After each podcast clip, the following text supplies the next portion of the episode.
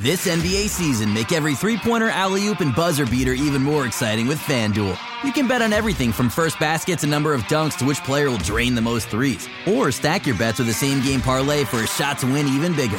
It's quick, easy, and you'll get your winnings fast. So download the app today and see why we're North America's number one sportsbook. Make every moment more with FanDuel. 19 plus and physically located in Ontario. Gambling problem? Call 1 531 2600 or visit connexontario.ca.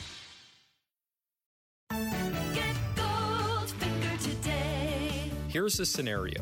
You've been injured in a serious accident. The doctor says your recovery could take months, maybe even years, yet your insurance company is denying your claim every step of the way. If something like this happens to you, call me, Brian Goldfinger of Goldfinger Personal Injury Law. We have offices in Toronto, London, Peterborough, and now Kitchener Waterloo. Visit goldfingerlaw.com and get us working for you. You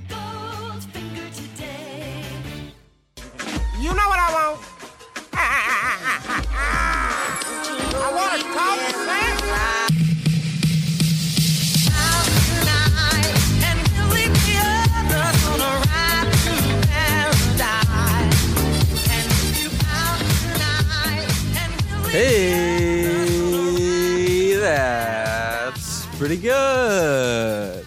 A fundamentally funky basketball game, one that was extremely fun to watch, and I think very much worth anybody's time. If you want to tune in and see Chris Boucher operating as like more of a shooting guard than a big man, really flexing his on ball and shooting on the move muscles, late game shots, operating out of second side action as a ball handler during this game, coming off of pin downs. Just an unbelievable wealth of things to go to given his size, his length.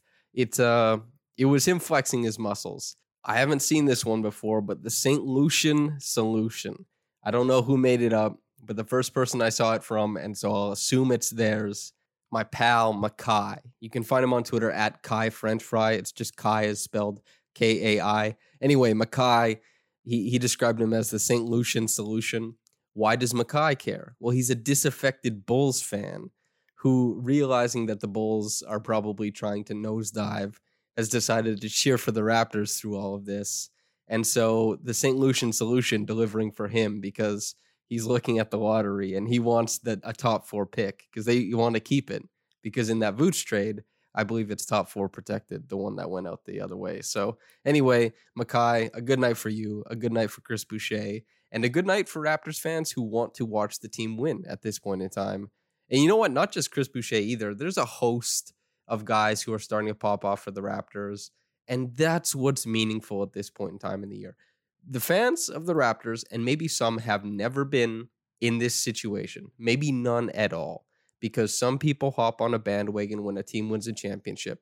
That's part and parcel of winning a championship, is you get a little bit more clout, you get a little bit more fans. And so not all of them are tied to the the days that weren't so glorious, the days of you know what what would the record be like 34 and 48 those types of seasons they weren't around so this is new for some people but other people they're like oh wow Ben Uzoh the triple double game this this feels somewhat familiar. And so a team that's been obviously not winning a ton of games this year winning this one winning the past couple and with standout performances from guys who don't usually hit these highs that's fun because it's about moments. Fandom for most people is about something they can remember, latch on to, identify with, and that manifests in future fandom, etc. And there's a bunch of different ways for that to work out, but that's what fandom is. It's not about choosing the best team or whatever, it's about being invested. And I'm assuming most people listen to this are invested, and good for you for being invested. It's not easy to invest in something, it takes work. So good on you. But yeah, you, you're invested in Paul Watson, Yuta Watanabe, Khem Birch, Freddie Gillespie, Malachi Flynn, and to top it all off, the cherry on top of this Sunday, Chris Boucher, there's the center turned shooting guard, a Tracy McGrady homage, and a good one, Gary Trent Jr. with man, five steals, but also 23 points on 25 shots. Who is the player that's most likely to do that? He's like Bulls Ben Gordon would he put up 23 points on 25 shots and just like get himself five steals on the defensive end? Maybe so. And a lot of jumpers too. So yeah, Gary Trent Jr. as well. Hoisting, like absolutely hoisting. And Stanley Johnson taking all of the dip, placing it on his chip as he is wont to do, and lifting offensively units for a little bit, but also completely kneecapping as well. Like it's it's the complete Stanley Johnson situation where, you know, he'll do some good things. You're like, nice, Stanley. And then there's just this train wreck aspect to some of what he's doing out there. And the team feels it. There's so much negative spacing when he's out there, but he's just hustling. He just grabs the ball, grab and go. He's up the floor. He's he's picking up his dribble while heading straight towards the bucket, but he turns his head and all of his body like away from the bucket and he's just looking like, "Please, I have to have somebody to pass to." There's just there's no settle to his game. And as soon as he makes one good play, playing at that breakneck pace, then he gives himself carte blanche to start doing it nonstop. And that's when the problems start happening. That's when it becomes untenable for Stanley Johnson to be on the floor, is because this dude is like Stanley time. That's what he says. Like it's he just he calls his own shot with reckless abandon. And that's fun. You gotta love it, especially in a game like this where the Thunder have Aleksej Pokusevski, Poku, who also calls his own shot with reckless abandon, and Lu Dort, who was calling his own shot with precise abandon and put up 29 points on the Raptors. Esfandiar Baraheni, friend of the show, Blake Murphy, friend of the show, both of them alluding to the fact that Dort is built like a running back. Yes, Maurice Jones Dort. He, he's, you know, he's like six three. He has a tight enough handle that he can turn the corner at full speed, and he has the shoulders and the quads to just power through. He finds the gaps, he punches them, and he finishes at the rim, and he has that crossbow locking, locking and loading mechanism type of jump shot, and he went five for eight. Could you imagine in a series where the Thunder were thinking, how are we going to defend James Harden? And have a workable NBA offense because Dort is doing an immense job guarding him, but he can't shoot the damn thing. And now you come to this point in the season, and Dort is just slinging it, man. He's a he's a heat pump. And uh, well, he was in Game Seven anyway. He was fantastic. I think he made seven threes in that game. But anyway, didn't make seven in this one. If he had, it would have been tied at the end of regulation. But the Raptors, 112 to 106, they defeat the Thunder, Moses Brown, Teo Maledon, Into, Pokusevski, Dort, Bazley. a lot of super fun players on that team. And this game was fundamentally funky because you have Chris Boucher in second side action. You have Pokusevski and Dort running primary actions for the Thunder. Pokusevski is just slinging an immense, an immense amount of cross court passes and like coming in transition off of pick and roll reads, just watching the the second line of the Raptors defense, making good reads off of that, and he had six blocks. Just an insane person to have on a basketball court. He makes no sense fundamentally. He is awkward, and uh, yeah, awkward on a basketball court can be really bad, or it can be really really good. And I think it was really good tonight. Super fun. And with the hodgepodge of players that the Raptors have, they ran a Spain pick and roll wherein the, the lob pass got picked off. But I mean, hell yeah. Just try it out. Run some funky actions. See what happens with these guys. And Malachi Flynn, the calm of the storm, I think, just leading the guys. When he had the ball in his hands, and this is typically where it was much better that Boucher was second side action, the beneficiary of already turned defenses. Flynn doing a pretty good job of getting into the meat of the defense, passing out, and he hasn't been an efficient shooter. And it's it's something I noticed too. I think he has to get his core strength up a little bit in the offseason. But when you look at him when he's fading, he's always missing the shot basically to the side of the rim that he's fading to. And it's just about being able to stay square and collect himself when he's fading away. Because in college, a lot of times he got to walk into mid range pull ups. But because, you know, NBA defense, even though it's a bigger court, the defenders are more rangy, especially the big men, and so he's being contested a little bit harder, which means he has to like escape to an open spot on the floor a little bit more instead of just kind of coasting into a pull up jumper that he can walk into. It's about, you know, harnessing the momentum from the sidestep. You know, it's the escape dribble, the gather, all that kind of stuff. And so that's something to look out for. The catch and shoot numbers, I think they'll they'll be fine. It's he's a good shooter. He'll figure it out, but just something he has to work on. But I like him in the middle of the floor. I think he makes great decisions and one turnover tonight, five assists. That's he's so solid. He takes good care of the ball. He he can make high risk passes, but I think that you know, there's high risk passes and then there's high risk passes. And this sounds dumb, but a lot of players are good at discerning which one. And they also know how capable they are of, you know, operating within each space. How often can you accomplish the goal of completing the risky pass, right? And also, Malachi Flynn, I think, is good at letting, knowing when the play has fully developed and it's not there, or if the play needs to develop a little bit further to open up that lane. He reads the floor exceptionally well. And so, the, you know, five assists isn't really, I don't think that's fully representative of how good a playmaker he was tonight. And scoring in the fourth quarter is a very good thing. Freddie, Khem, big men doing big things.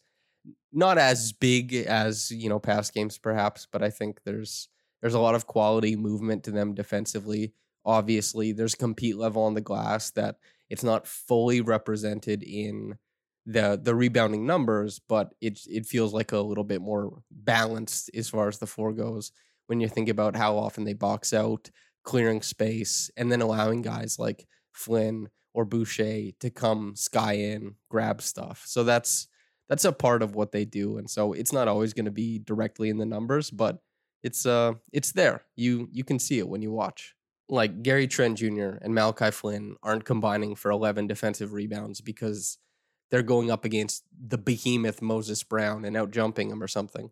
It's because Birch and Boucher to a significantly less degree, but Birch and Gillespie, I think, are carving out space for guys to come scoop balls. So that's nice to see because I'm pretty sure they won the rebounding battle tonight, 47-46. If if I'm correct, which I hope I am. Otherwise, I'm dumb. DeAndre Bembry had his hand at more lead ball handler stuff. If you listen to this podcast, I'm very sorry, but I'm going to be repeating myself for probably the ninth time. Bembry is not a lead ball handler. He does not stress defenses out. They can go under any screen. They do not have to guard him at the point of attack, really, because he's not a threat to shoot. And so he cannot create advantages for his teammates. And tonight, where he has one assist, and four turnovers because a lot of guys are just laying off of him and jumping his passes elsewhere. It's it's just not tenable. It does not make sense. He's a conduit, he's a connector. If he's able to play off of other talented players, I think he can maximize a lot of stuff provided that spacing on the floor is already set. He can give you a little bit of ball handling, a little bit of decision making and second side action. But when the when the Raptors just have him carry the ball up the floor and initiate a pick and roll or something, or try a set, like if they're running a pin down and stuff like that, everybody's just to hang off of him. And it's like the action is being defended five on four. It's just not to work. It's a tough scene. And I like Bembry. I've written very good things about him. And I think that he has a lot of high quality NBA skills. It's just, dude, that's not to shake out. He's being put in a position to to lose. He's not being put in a position to succeed. So that's something to pay attention to.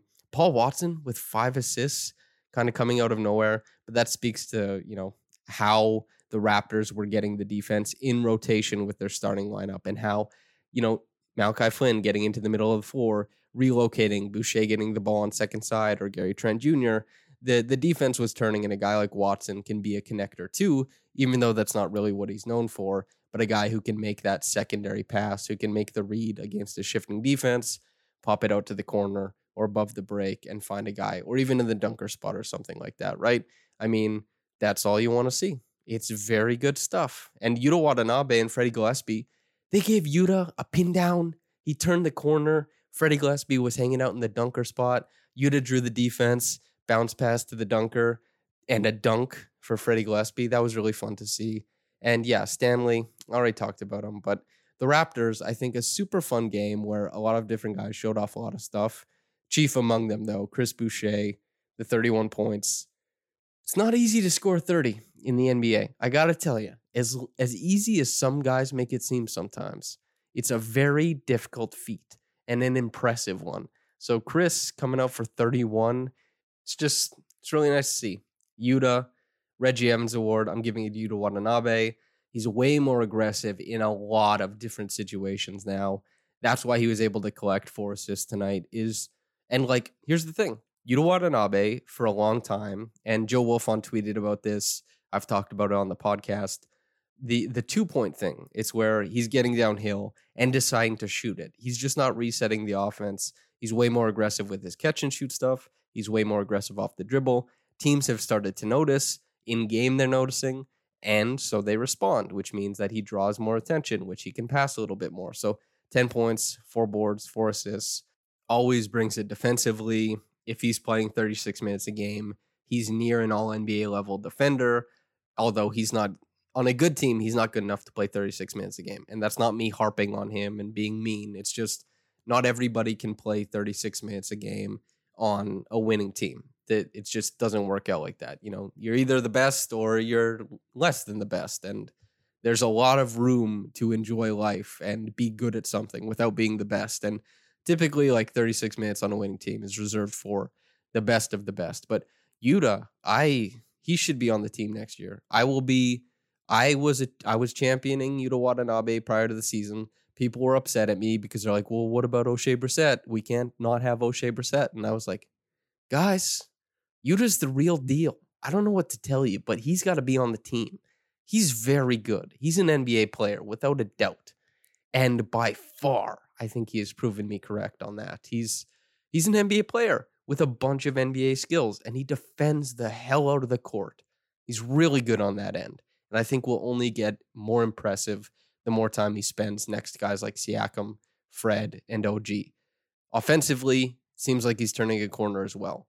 He's always had, always had the basics, the fundamentals to do some things offensively. You know, attribute progression, whatever works out with him in the way that he's you know able to enhance his tools offensively. We'll see. But he's gotten to a point where, dude, he better be on the team next year, or he better be on another team next year because he should have a contract and not a non-guaranteed, not a 10 day, nothing like that. He should be on a fully guaranteed contract in the NBA and he should be getting minutes. So, Yuta Watanabe, Reggie Evans Award, really happy with him. He just continues to impress me. He's he'll always impress me because he's so efficient defensively. Roots efficiency is the term for people who like baseball, and he just he always takes the most efficient route defensively. He has a great read for when to help his teammates, and the closeouts, man, the closeouts are mighty impressive. Top quick reaction comment from MZ, quote, Raptors 905 beat the OKC 405. Jamar Hines gets the A plus plus plus plus for fastest grades up all time. Well done. End quote. Yeah, man, Jamar keeps that thing strapped. Quick reaction is on a level. He always has those grades really, really quickly.